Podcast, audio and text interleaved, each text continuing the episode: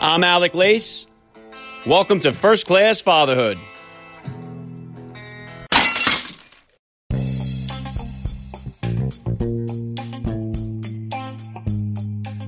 Welcome, everybody, to episode 579 of the podcast. I am happy, as always, to be here with you. Thank you for stopping by. If this is your first time listening to the podcast, please get over there and bang that subscribe button. You do not want to miss all the action coming your way right here on First Class Fatherhood. All right, dads, I have the absolute honor of being joined today by legendary comedian and entertainer Steve Harvey. Steve Harvey has been crushing the comedy scene for decades. He has had one of the most inspirational and successful careers in my lifetime. He's gone from homeless living in his car to receiving six Daytime Emmy Awards, 10 NAACP Image Awards, a star on the Hollywood Walk of Fame, and so much more. Everything Steve Harvey touches turns to gold as he has found success on the stage with his stand up, on TV with The Family Feud, his radio program, The Steve Harvey Morning Show, and as a New York Times best-selling author of several books, also as a philanthropist with the Steve and Marjorie Harvey Foundation. Most importantly, Steve Harvey is a first-class father and grandfather all the way. He is a legend who has helped inspire millions of people around the world, and I am so honored to have him on the podcast today. Steve Harvey will be here with me in just a few minutes, so please stick around for the interview. And today's interview with Steve Harvey was recorded on video and is available for you guys to watch on my YouTube channel. So if you'd like to watch today's conversation between the legendary comedian and myself, please subscribe to First Class Fatherhood on YouTube. Link is in the description of today's podcast episode. All right, and I also have a huge announcement for you guys today. My new book, First Class Fatherhood Advice and Wisdom from High Profile Dads, is now available on Amazon for pre order. The book will be released on April 12th. It will include so many of the gold nuggets dropped by hundreds of the dads that you've heard right here on First Class Fatherhood. The book is being released by HarperCollins through Harper Horizon. I cannot say thank you enough for all of your support. You, the listener out there, is why I am still here doing this and continuing to bring you the best guests I can possibly find out there, including today's interview with Steve Harvey. And coming up on Friday, my interview with another TV celebrity legend, Dr. Oz, will be joining me here. So please get over to Amazon and pre order First Class Fatherhood. The link is in today's show notes. The book includes advice from Tony Hawk, Dana White, Kurt Warner, and so many of the other professional athletes, military dads, entrepreneurs, entertainment dads. You guys have heard them all here on the podcast. Here is a collection of all the best advice and wisdom dished out on the podcast right in one awesome book. Visit firstclassfatherhood.com for more information or just go to Amazon and pre order First Class Fatherhood Advice and Wisdom from High Profile Dads. All right, and be sure you guys are following me on Instagram as I will be going live with Little People, Big World star, and first class father Matt Roloff. We got a very special announcement to make on the Instagram Live, so follow me at Alec underscore Lace, and you'll also catch up with all the upcoming guest announcements. I got some real bangers coming your way soon. If you guys are enjoying the podcast, please get over there and hit me with a rating review on Apple Podcasts. That always goes a long way to help me out. And as always, guys, please help me spread the word about the podcast. Every father in your neighborhood or in your contact list, let them know about the show that's here celebrating fatherhood and family life. Fatherhood rocks, family values rule, and every day is Father's Day right here with me. And I'm going to be right back with the one and only Steve Harvey. I'm Alec Lace, and you're listening to First Class Fatherhood. Joining me now, first class father, Steve Harvey. Welcome to First Class Fatherhood. That's good, man. Thanks for having me. All right, let's start it just like this. How many kids do you have? How old? Uh, seven kids. I have twins that are 39. I have a daughter who's 31, uh, 32, excuse me. 33. Yeah, she's 33. Uh, we got seven kids, man. Start losing track. 39 year old twins, 33, a 30 year old son, a 29 year old son, a 25 year old daughter, and a 24 year old son.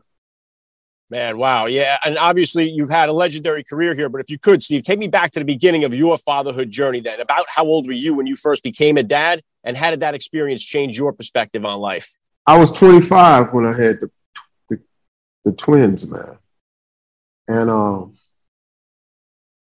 they'll be 40 this year. And uh, it was it was tough, man, because they grew me up uh, really fast. When you get twins, man, first time out, you don't have time. the figuring out part is over.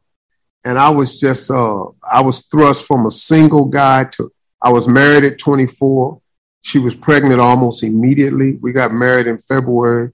She was pregnant in November. kids were born in August. And man, it was off to the races, man. It happened so fast. Uh, and it, it, it, it throws you into something, man. You got to hurry up because manhood is funny. Manhood is coming, ready or not.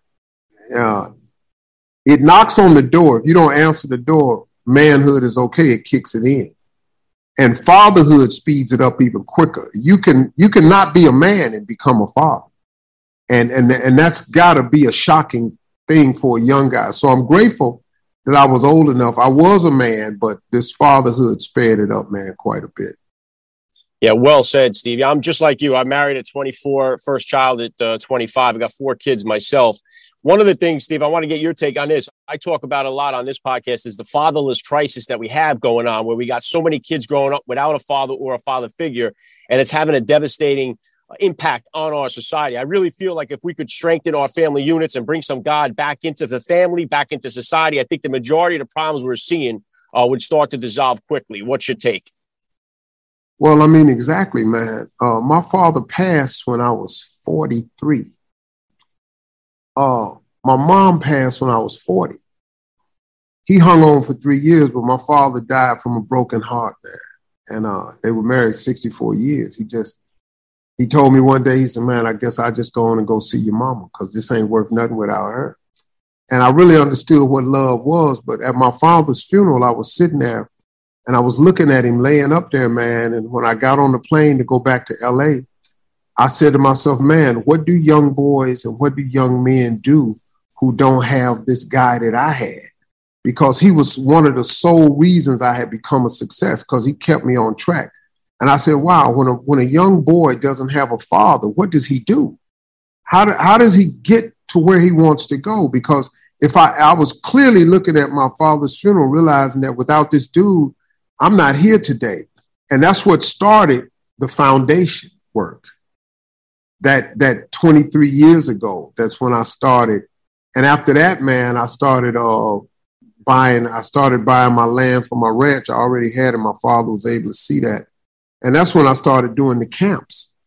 And I started doing boys' camps. And then I opened up and started doing girls' camps because to me, for a boy, it's equally important to have a father for a girl because that, that's her first glimpse of what love should look like, the way the father treats her mother. That gives her. And a lot of women are suffering because dads are not around too.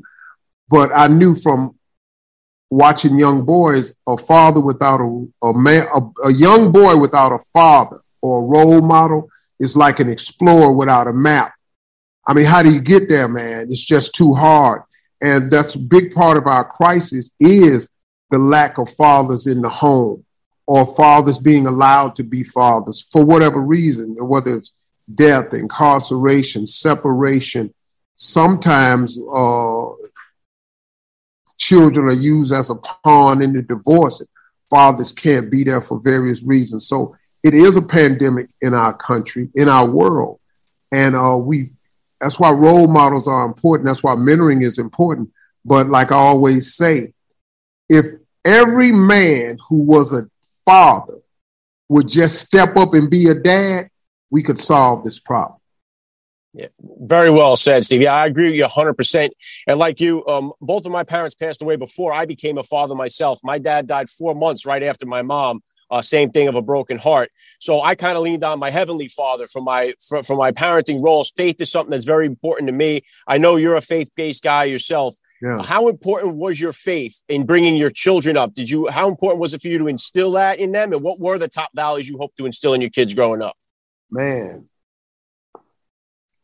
you know what's crazy, man? One of the things that I've raised my sons. If you ask any one of my sons what the number one rule is, and the number one rule is, I shall fear no man but God. And I raised my sons that way because I knew that you had to overcome fear to become successful. But I knew without that faith, it was going to be impossible. And uh, I've always talked about faith with my with my children, always. Uh, my oldest daughter is like a, a, spiritual guru to a lot of people, Brandi. Um, all of my children got exposed to faith, but I, like myself, you know, even though I grew up in the church and was raised in faith, I slipped away for a while.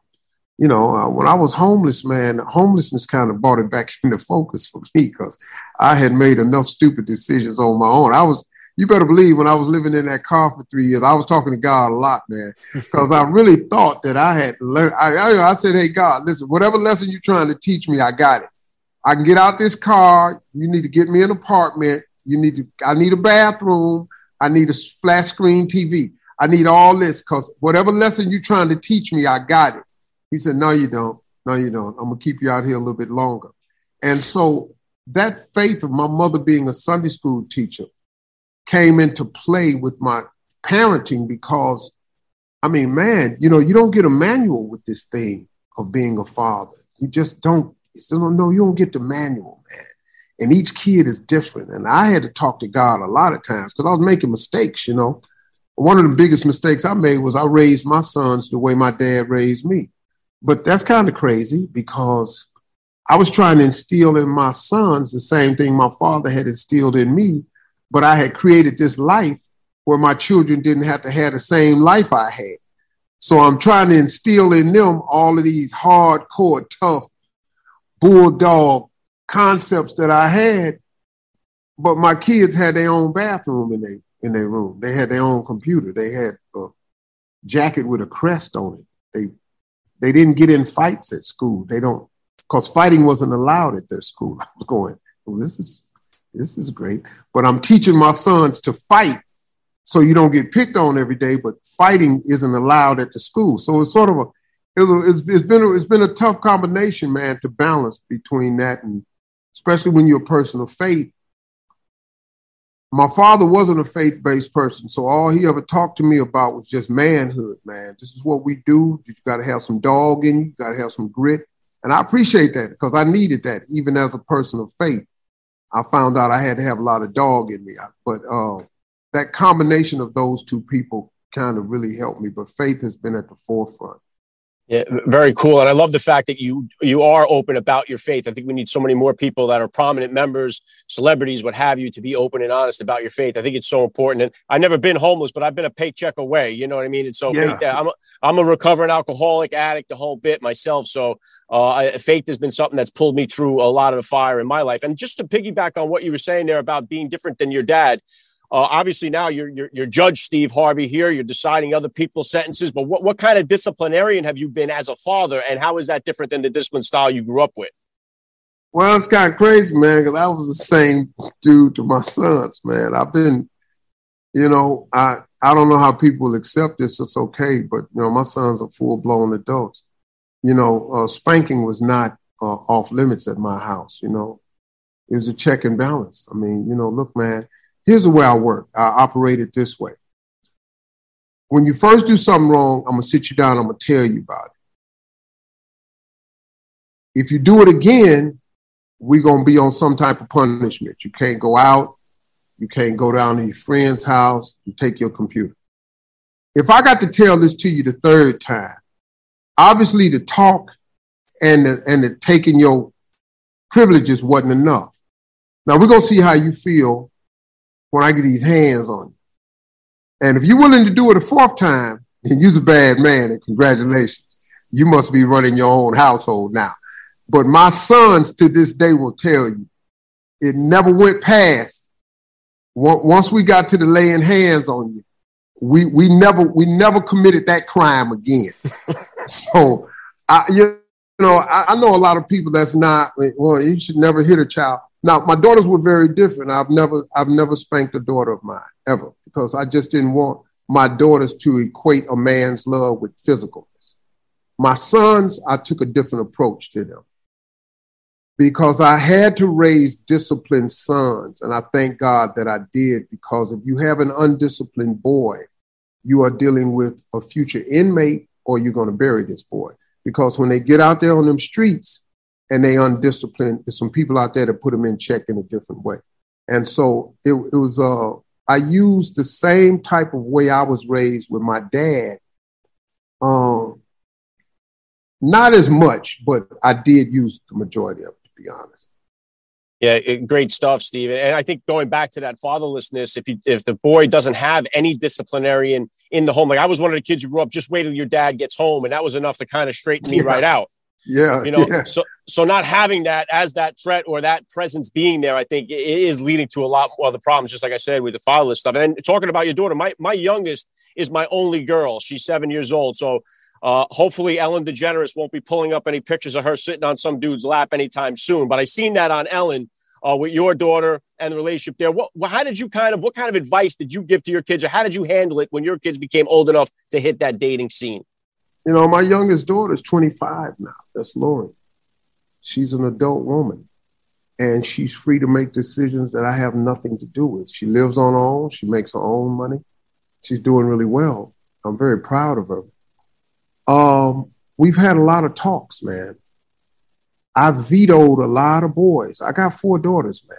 I've seen them all come through the door. And I've vetoed a lot of boys. I've, I've had words, and trust and believe I have. Not just with Lori, but from Brandi, Karli. I don't. I put some boys out and told them this is it. This is not for you. I put one boy out of my house, and he told me. He said, "Well, as he was going out the door, he said, Mr. Harvey, can I be honest with you? No disrespect, but I don't think this decision is yours. I said, Well, let me help you understand something, son. I said, See that gate down there that you drove through? He said, Yes, sir. I said, Everything on this side of the gate belonged to me. Everything.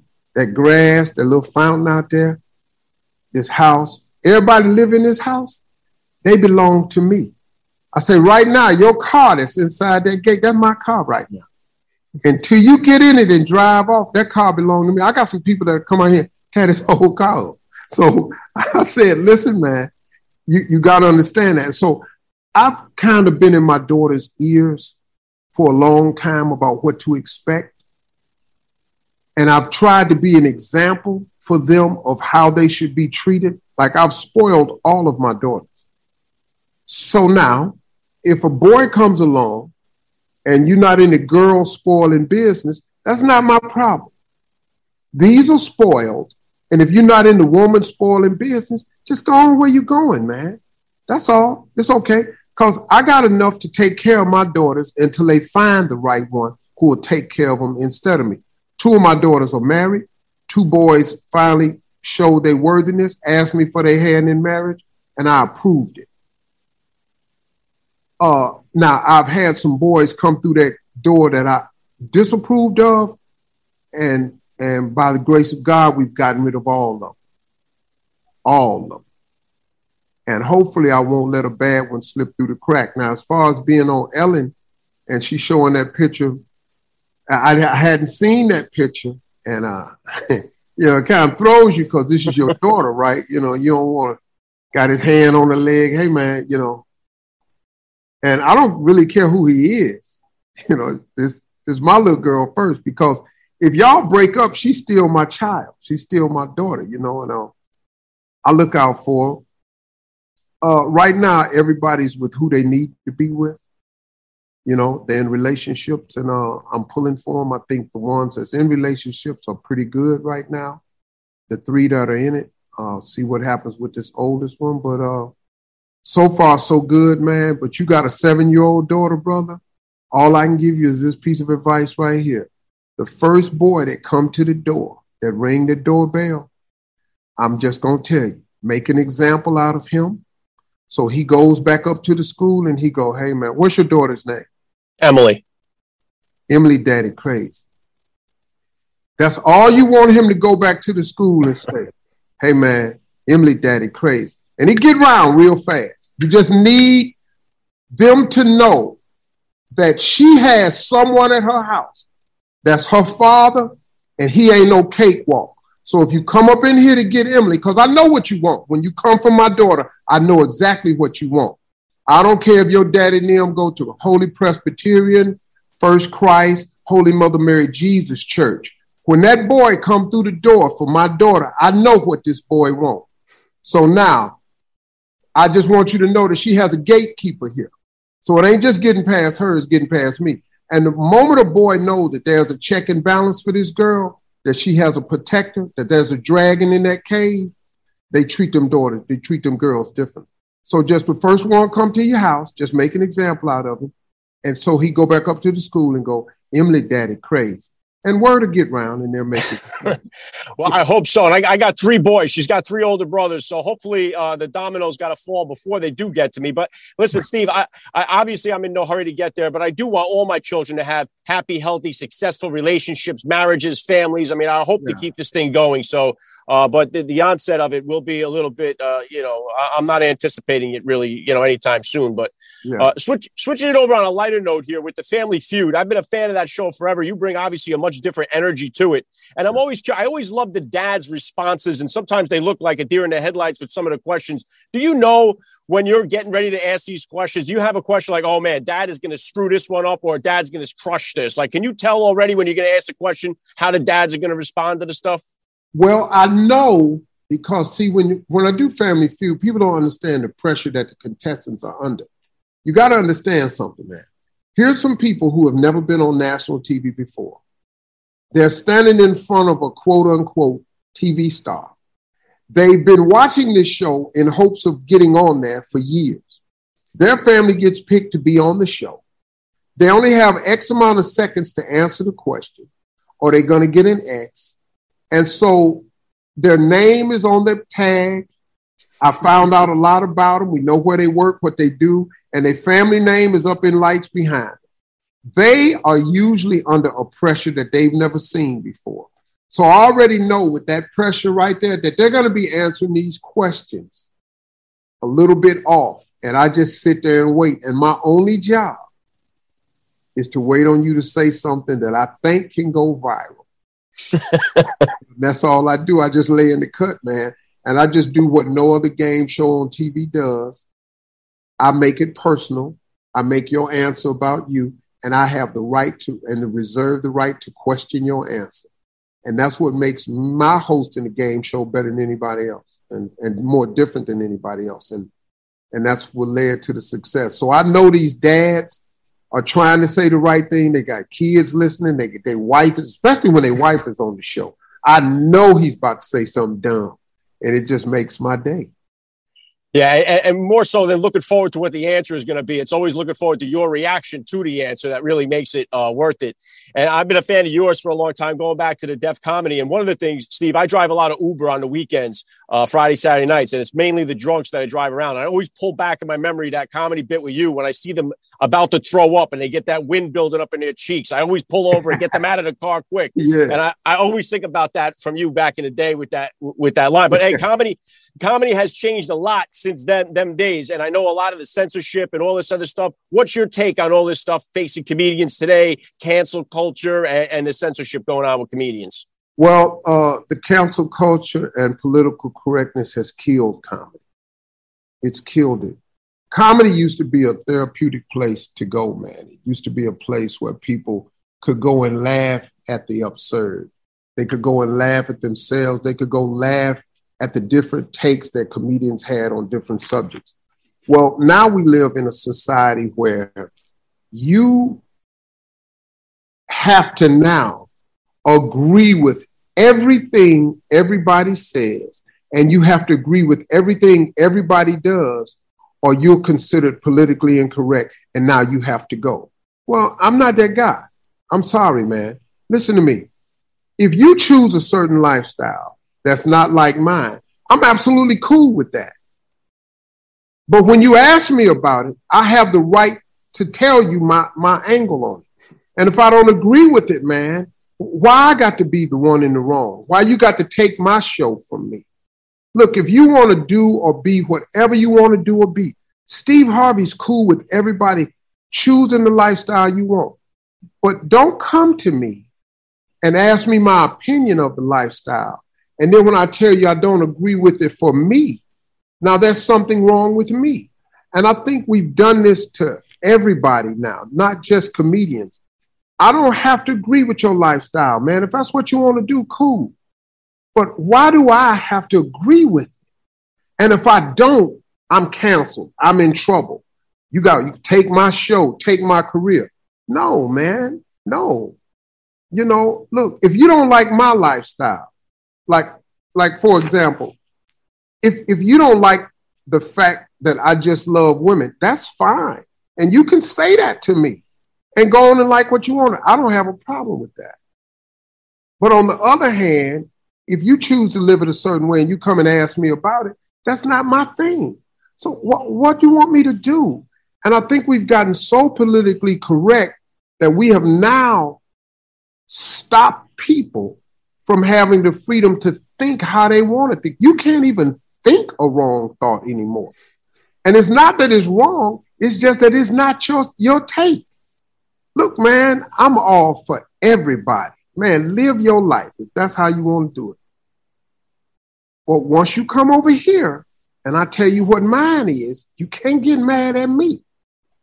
That's all I like. This is what I like. I'm not been trying nothing else. So quit asking me. So I just try to stay away from the interviews. When they ask me about questions, I hey, whatever. Yeah. Save my career. Yeah, I love your take on that. And I wanted to ask you too, outside of Michael B, who would you like to see play you in a movie, a biopic, Steve Harvey, The Life and Times? Whew.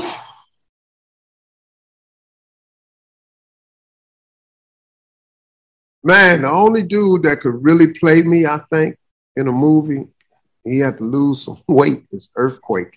it's a comedian named Earthquake. I think he could play me because he has a, kind of the same comedic sensibilities that I do. Um, I don't know, man.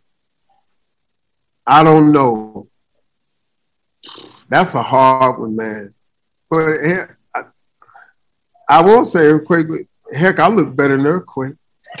well, listen, I, I, I, w- I would love to see the pick myself. Obviously, you've had a legendary career here. You're going to be known as one of the legends. Your legacy in the comedy world is secure. But what do you want your legacy to be as a father?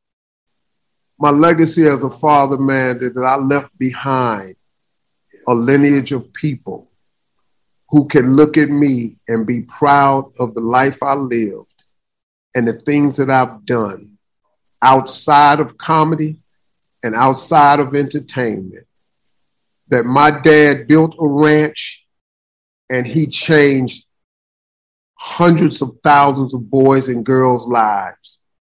And he spent millions and millions of his dollars to make sure that children who were less fortunate had a shot that wouldn't normally have gotten a shot. If my children could remember me for that, and remember what my mother taught me when she taught Sunday school, she told me a long time ago, and I didn't get it. She said, son, one day God gonna give you a big house up on the hill. You can't get up on that hill and don't show nobody else how to get there.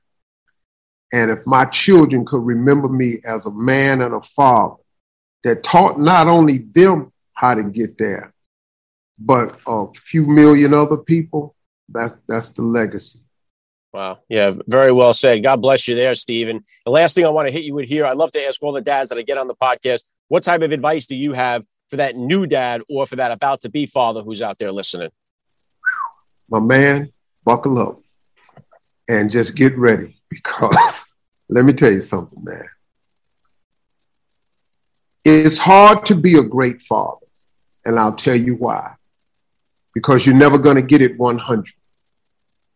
And I'll tell you why I say that. I was listening to Bishop T.D. Jakes one day, and he put it in a nutshell for me if you're the primary breadwinner at your house, you're probably not going to be home to be the breadwinner. Well, if you're not home, then you're not there. And if you are the primary breadwinner and you're there all the time, then you're probably not winning the bread that you need to win. And so now they don't have everything that you want them to have. So if you're out doing what you got to do, it's going to cost you time. If you're there trying to give them the time, it's going to cost you the lifestyle. So don't worry about being a 100% father because you're not going to get it.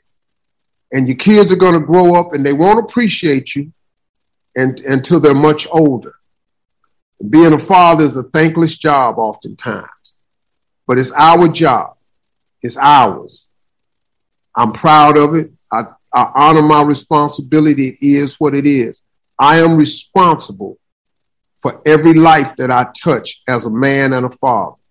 and I just wear it, man. And whatever come with it, come with it. But I ain't gonna be 100% with it, and and and I'm okay with that. But at the end, when it's said and done, they're gonna have to say, man, he was a pretty good father. He's a good dad, and so I'll just take that.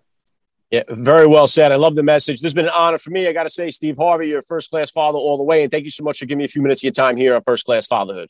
Thank you, brother. Appreciate you having me. I enjoyed it, man.